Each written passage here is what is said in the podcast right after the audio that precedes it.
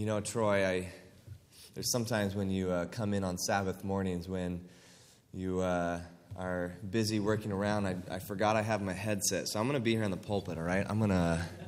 I can stand right here. I apologize for that, because usually I'm a mover, you know, but praise God. I'm going to grab this pulpit and preach, all right? Amen. Amen. Good morning. Nice to, I feel like there's a barrier here, so I'll just go. Nice to see each one of you, and it's a beautiful, warm day, isn't it? I woke up and walked outside at, 6:30, and it was already hot, and so today's going to be a warm one, but praise God that we can be in a cool house of God, and this Father's Day, we can celebrate our Heavenly Father, amen, and regardless of what life brought you. Maybe your father wasn't an exemplary character. Sometimes people struggle with Father's Day and saying, you know what, my dad wasn't there for me, but God is always there for you, amen?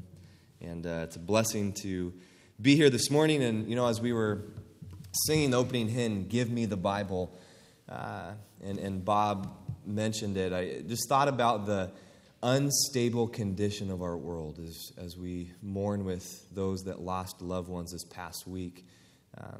A shooting that took out a large number of lives, a whole lot.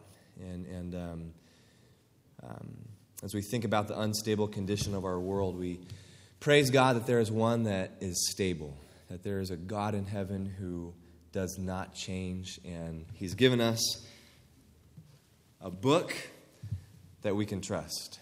And so my prayer is that as we open this book this morning, our hearts and minds would be filled with both wonder and peace from God's throne room. So let's bow our heads and ask God to be with us. Father, I want to thank you for being a God that gives peace. And Lord, regardless of our weeks, regardless of how the devil has tried to push us around this past week, we want to come with open minds and hearts, ready to be filled with the treasures from your infinite storeroom, Lord. God, fill us from your word, we pray. And we pray these things in your name. Amen. James. I invite you to turn in your Bibles to the book of James. James is right after Hebrews, and if you don't have your own Bible, there should be one in the pew in front of you. And this last week, Pastor Sam began our study through the book of James. And this morning, we're going to continue that study, and we are going to be looking at just 10 verses. 10 verses will consume our time this morning, and those are verses 9 through 18. And I believe that they have a message for us today: the poor, the rich, the tempted, and a good God. But before we begin our perusal of these 10 verses, I want to offer two quick things that have struck me personally about the book of James. One a while ago and one more recently. And the first is, about 7 years ago, I was listening to a sermon, and the sermon's title was Special Instructions for the 144,000. Sounded interesting. I listened it to on a website called audioverse.org. And essentially, the preacher was espousing his theory that the book of James contained special instructions for the 144,000, which, if you look in Revelation, are God's last day people. Now, obviously, the entire Bible contains special instructions, but he made a lot of connections between James and the 144,000 Revelation that I had not noticed before.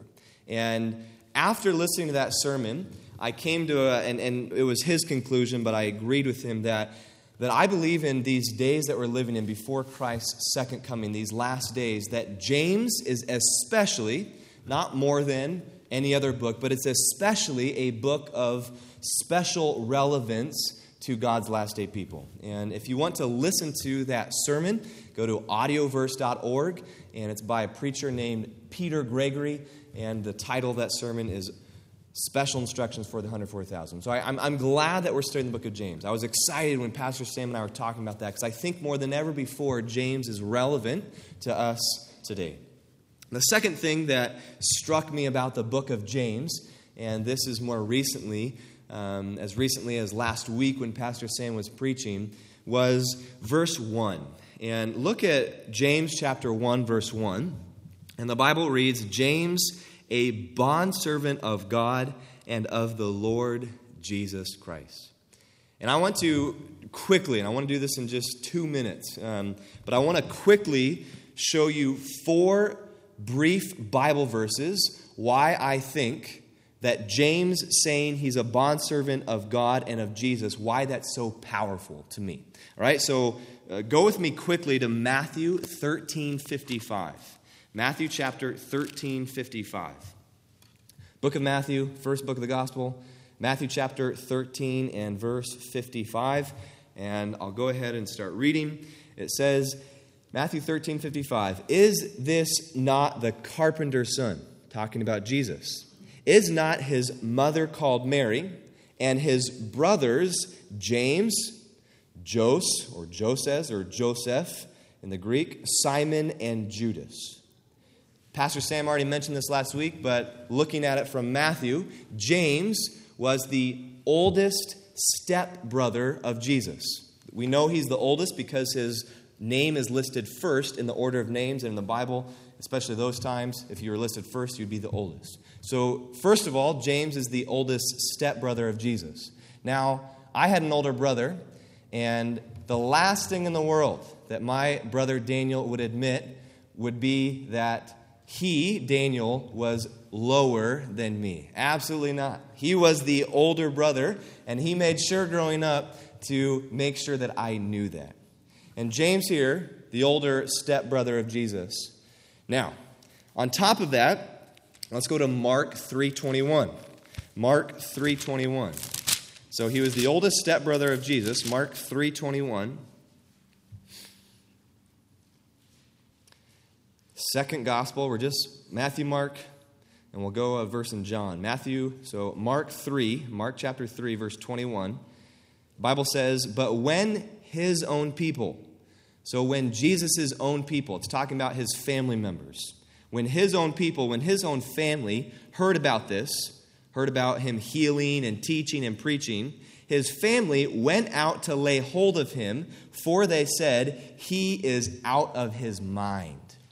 Jesus' family, his stepbrothers, thought that he was nuts. They thought he was crazy. This Jesus guy is healing people and casting out demons. And because of the pressure of the Pharisees, they thought, you know what? We gotta lay hold of this guy. We gotta put him in a straitjacket and lock him up in his closet at home. He's crazy. So James, 1, was the older stepbrother of Jesus. Number 2, James, along with his family, thought Jesus was crazy. Now go to John 7:5. Book of John. We're marching right along. John chapter 7, verse 5. John chapter 7 and verse 5. John chapter 7, verse 5. The Bible reads, John 7:5, it says, for even his brothers, Jesus' brothers, even his brothers did not believe in him. So 1, James is the oldest stepbrother. 2, he thinks Jesus is crazy. And on top of that, he, James, along with his brothers, do not believe that Jesus is the Messiah.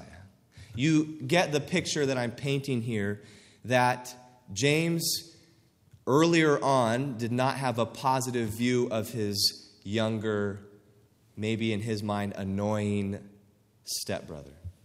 Then look at Acts 1:14. Acts chapter 1, verse 14. Acts chapter 1, verse 14. Acts 1:14, the Bible says, these all continued with one accord in prayer and supplication. These are talking about the disciples in the upper room after Jesus died on the cross and went to heaven. These all continued with one accord in prayer and supplication with the woman and Mary, the mother of Jesus, and with his brothers.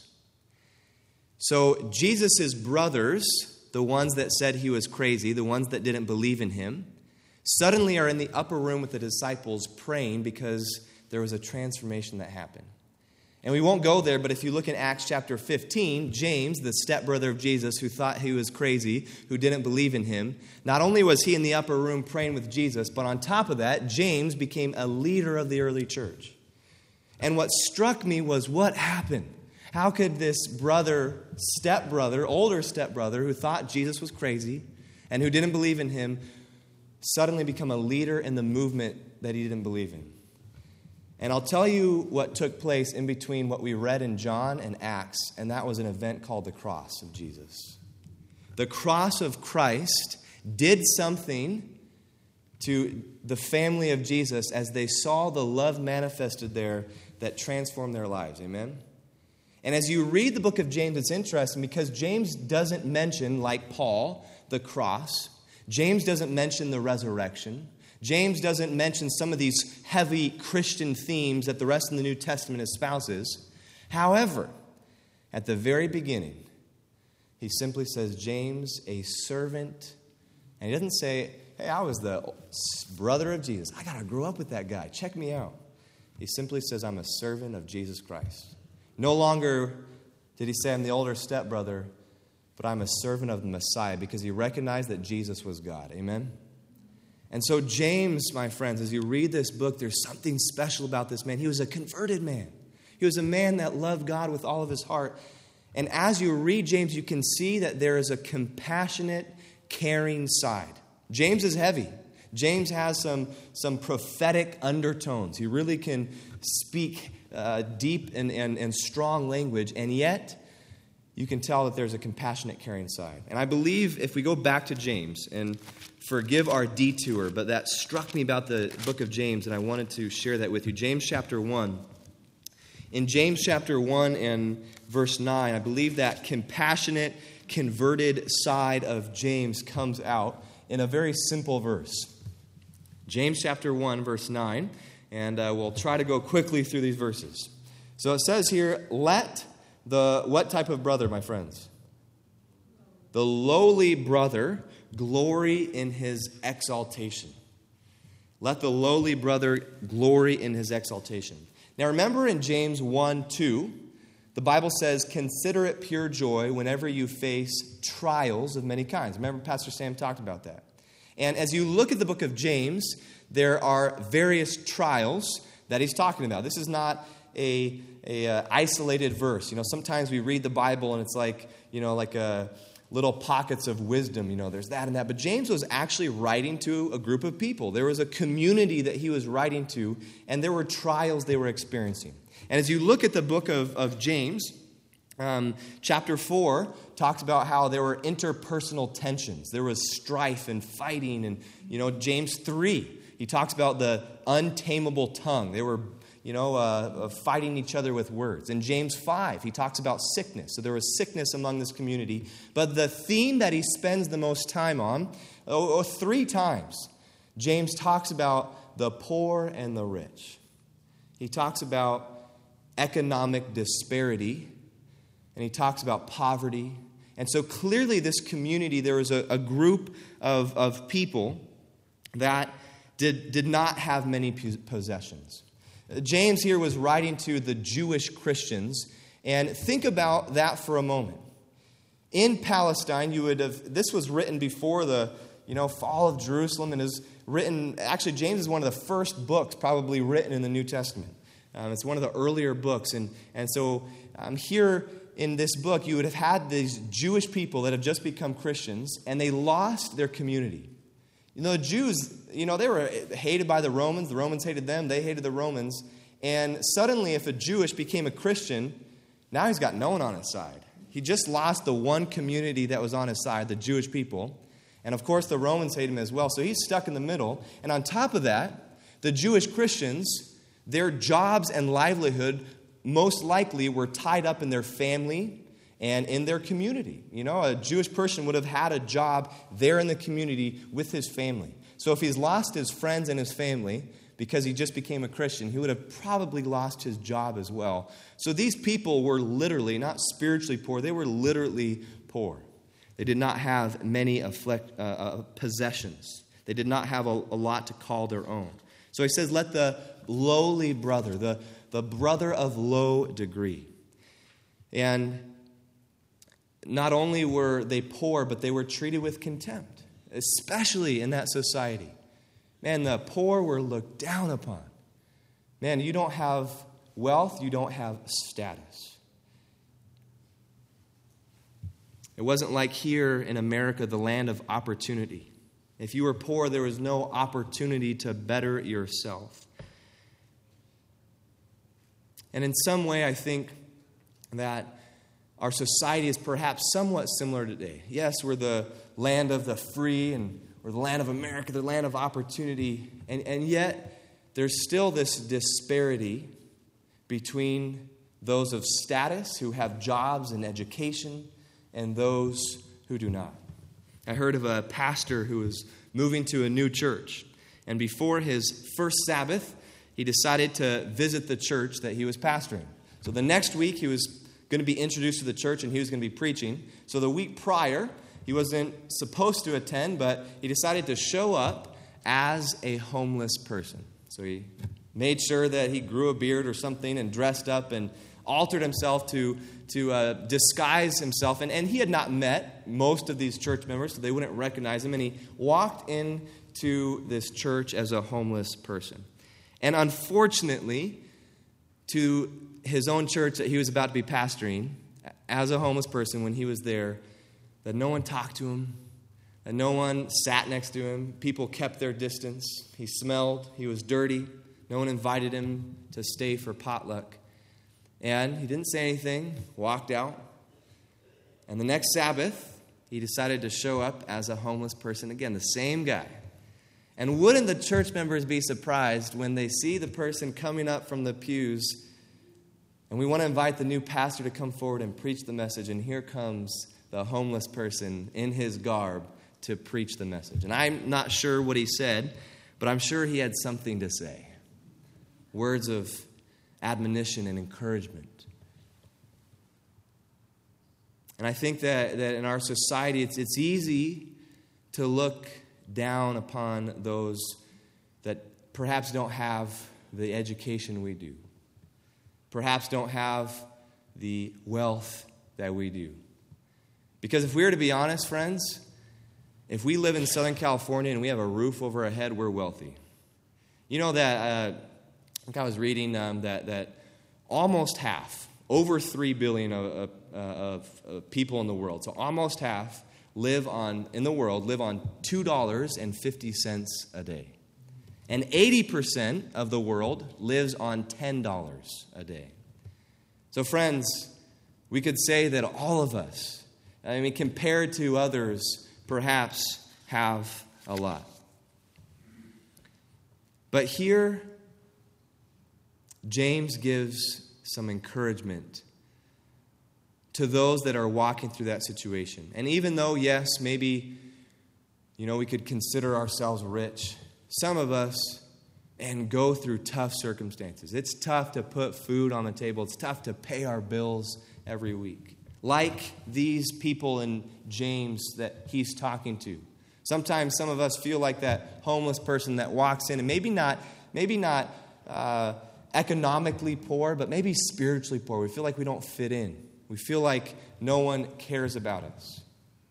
And to those individuals, James says here in verse 9, let the lowly brother glory or boast in his exaltation.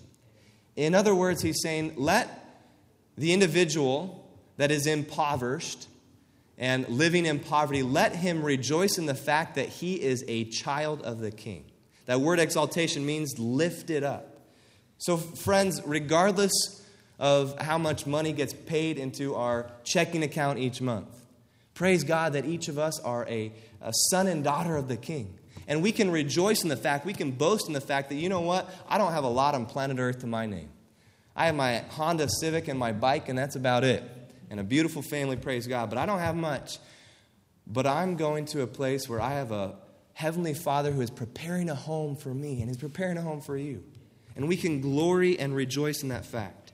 Patrick Henry, one of our nation's founding fathers, who is remembered for his famous speech, "Give me liberty or give me death," said this to his family members at the end of his life. He said, "I have now disposed of all my property to my family, but there is one more thing I wish I could give them, and that is faith in Jesus."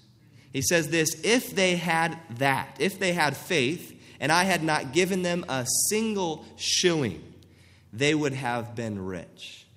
And if they did not have faith in Christ, they would be poor." Friends, if you have Christ, you are rich. And even if you are wealthy in the world's eyes, but don't have Christ, Patrick Henry says, if you don't have Christ, you are very poor. And in essence, that's what James says next in verse 10. Notice what he says in verse 10. He says, "But the rich glory," implied there, that word, "let the rich glory or boast in his humiliation, because as the flower of the field he will pass away." So James here uses somewhat of a play on words, because the word here for humiliation, the Greek word tapianos, is basically the same word as lowly in verse 9, the lowly brother. So the lowly brother is the same word for humiliation that James uses in verse 10.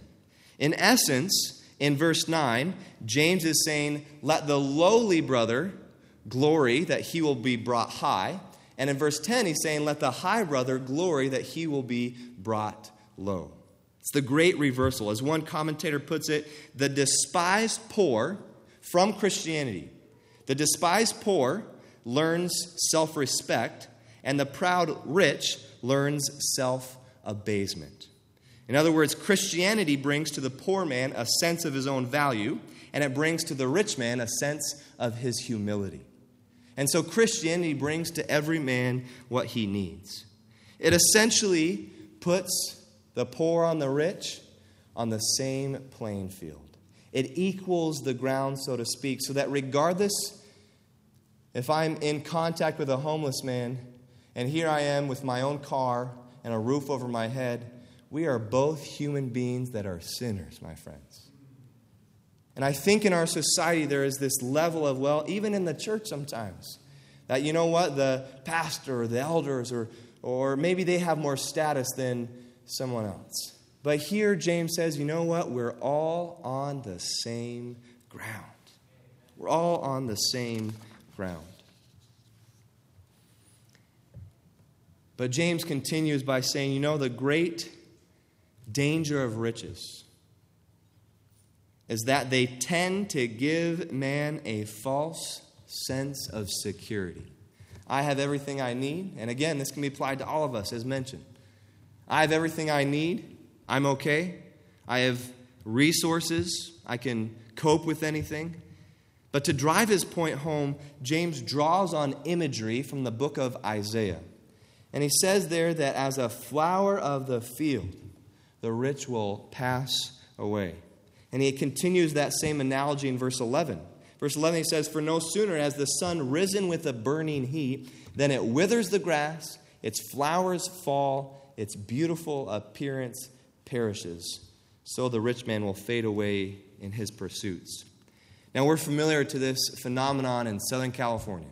Same thing that happened in Palestine happens here. A spring rain brings beautiful flowers, but the hot desert sun quickly fades them away.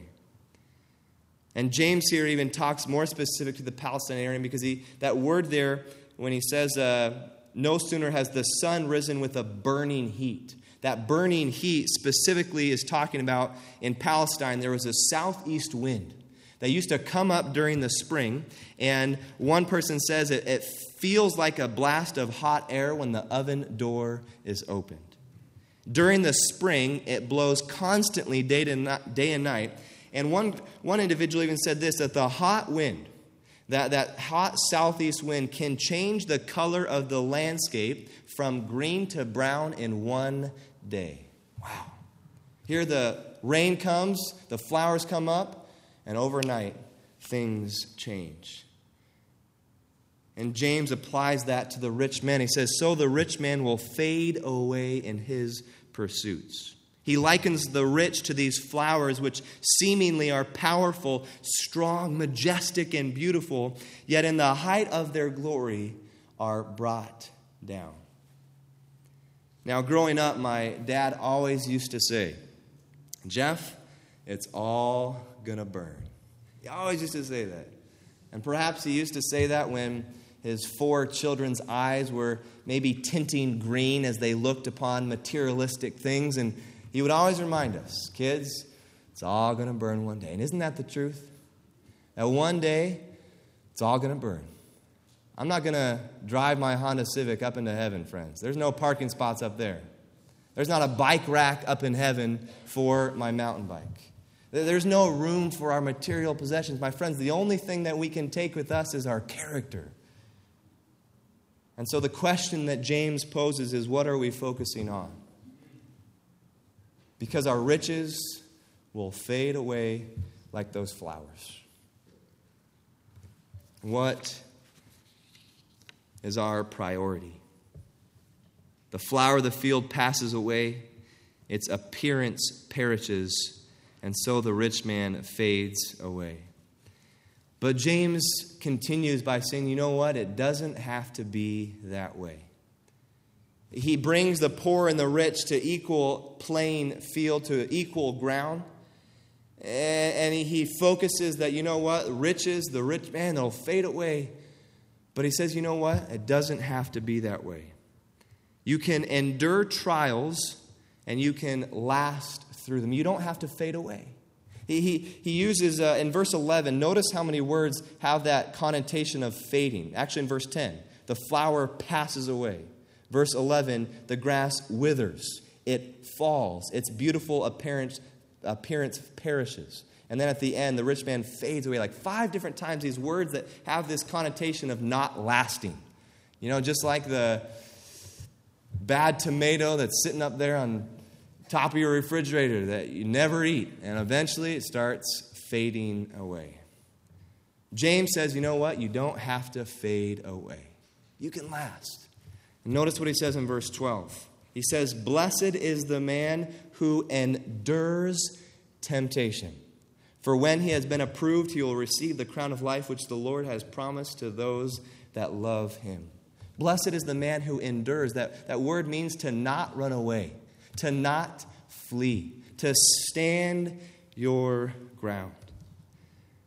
How do we endure trials? First of all, James says in 1 verse 2, well, consider it joy. Have joy when you're facing them because trials produce patience. But here he gives a second response. He says, when you face trials, don't run away from them. Endure them. And friends, I think that in our society we have a disease called escapism. We tend to escape our problems. When something difficult comes our way, when we don't want to face it, you know what? After a long, hard day at work, I just want to go home, turn on the TV, and escape it all. And for 2 hours, I don't have to think about it. Or society says, you know what? I just want to escape my problems. I'll go down to the local bar and I'll drink my problems away. But in Christianity, we use more socially acceptable things to escape, like media, like social media, the internet, television, work, anything to escape the pain. But James here says, face that temptation. But how? How do we face temptations? Well, in verse 12, he gives us one way that we can. How can we endure it? Knowing, notice this, that in verse 12, he will receive the crown of life, which the Lord has promised to those that love him. If I am going through a trial, and I know, you know what? This is not going to last forever. My difficulty that I am facing is not going to last forever because I have a Savior who's going to give me the crown of life. That gives hope, does it not? And James here says, reach forward to that crown. But then he gives a negative response to temptation. He gave 2 positive responses. Face it with joy, endure it. But then he shows a negative response to facing temptation. That's in verse 13. He says, "Let no one say when he is tempted, 'I am tempted by God.' For God cannot be tempted by evil, nor does he tempt anyone." Apparently, there were some that James was writing to that were blaming God for all the trials in their life. You know what, God? This is your fault. If you really loved me, you wouldn't allow this to happen. God, this is on you. And you know, from the very beginning, man has tried to blame God for their sins. Turn with me quickly to the book of Genesis. From the very beginning, the very outset, man has blamed God for their sins. Genesis chapter 3, first book of the Bible. Genesis chapter 3 and verse 12. Very first book of the Bible reads in Genesis 3:12, "Then the man, Adam, said, 'The woman you gave to be with me, she gave me of the tree and I ate.'" Notice what he says. He says, "You know what, God? That person, Eve, who tempted me, you gave her to me. You were the one that created her. It's your fault." And from that point in time, it seems that humanity has always tried to blame someone. And if we don't blame God, maybe we even blame Satan. As one phrase goes that perhaps you heard, "The devil made me do it." It's the devil's fault. You know what? I walked into temptation and I just couldn't help it. It's on him. There's a story that goes of a father who ordered his son and commanded him, "Son, this afternoon I don't want you to go swim in the canal." "Okay, Dad," he answered. But later that evening or afternoon, the son came home carrying a wet bathing suit. Apparently, he had gone and swam in the canal. "Where have you been?" demanded the father. "Swimming in the canal," answered the boy. "But didn't I tell you not to swim there?" asked the father. "Yes, sir," answered the boy. "Well, why did you?" the father asked. "Well, Dad," he said, "I had my bathing suit with me and I just couldn't resist the temptation." And the father asked, "Well, why did you take your bathing suit with you if you knew that you were going to swim?" And he said, "Well, I wanted to be prepared to swim in case I was tempted." And isn't that the case sometimes? That, you know, here's this boy. You know, I wanted to be prepared in case I was tempted. He was setting himself up, was he not? He was setting himself up. You know what? And essentially the boy was saying, "I couldn't help it." He blamed not Satan. He didn't even blame God. That boy blamed temptation. It's temptation's fault. I couldn't help it. The temptation to eat that cookie was too strong. But friends, James here wisely places, notice this, he places moral accountability not on God, not on Satan or temptation, but at the end of the day, on me. Go back to James chapter 1. James chapter 1. And notice what he says in verse 14. And I'll go ahead and read this. James 1:14. He says, "But each one is tempted when he is drawn away by his own desires and enticed." At the end of the day, friends, I am to blame for my sin. I cannot blame the devil. I can't blame temptation. I can't blame God. At the end of the day, it's on me. And he uses, James here uses a word, drawn away, that was used to speak of hunting and fishing. And so when a hunter or fisher had a bait, they would draw away, they'd lure their animal to come, and they would entice them to come and be trapped. And in the same way, we are lured and drawn away by the bait of sin. And the devil makes it look nice and shiny. He's somehow convinced us that, you know what, that bait that has that shiny hook is actually going to taste good. But friends, James tells us that that desire doesn't lead to good things. Notice verse 15. He says, "When desire has conceived, it gives birth to sin, and sin, when it is full grown, brings forth death. He uses the analogy of an individual having a child, that here desire first is conceived and it's dwelt upon, and then that gives birth to sin, and then sin, when it is full grown, leads to death.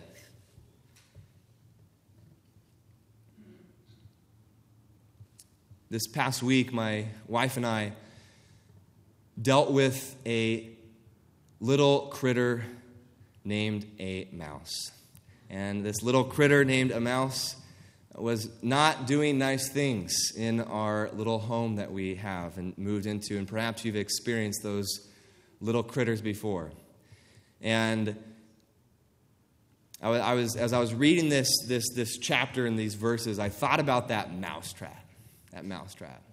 And there that mousetrap has a little bit of peanut butter at the end, and right above it, the jaws of death.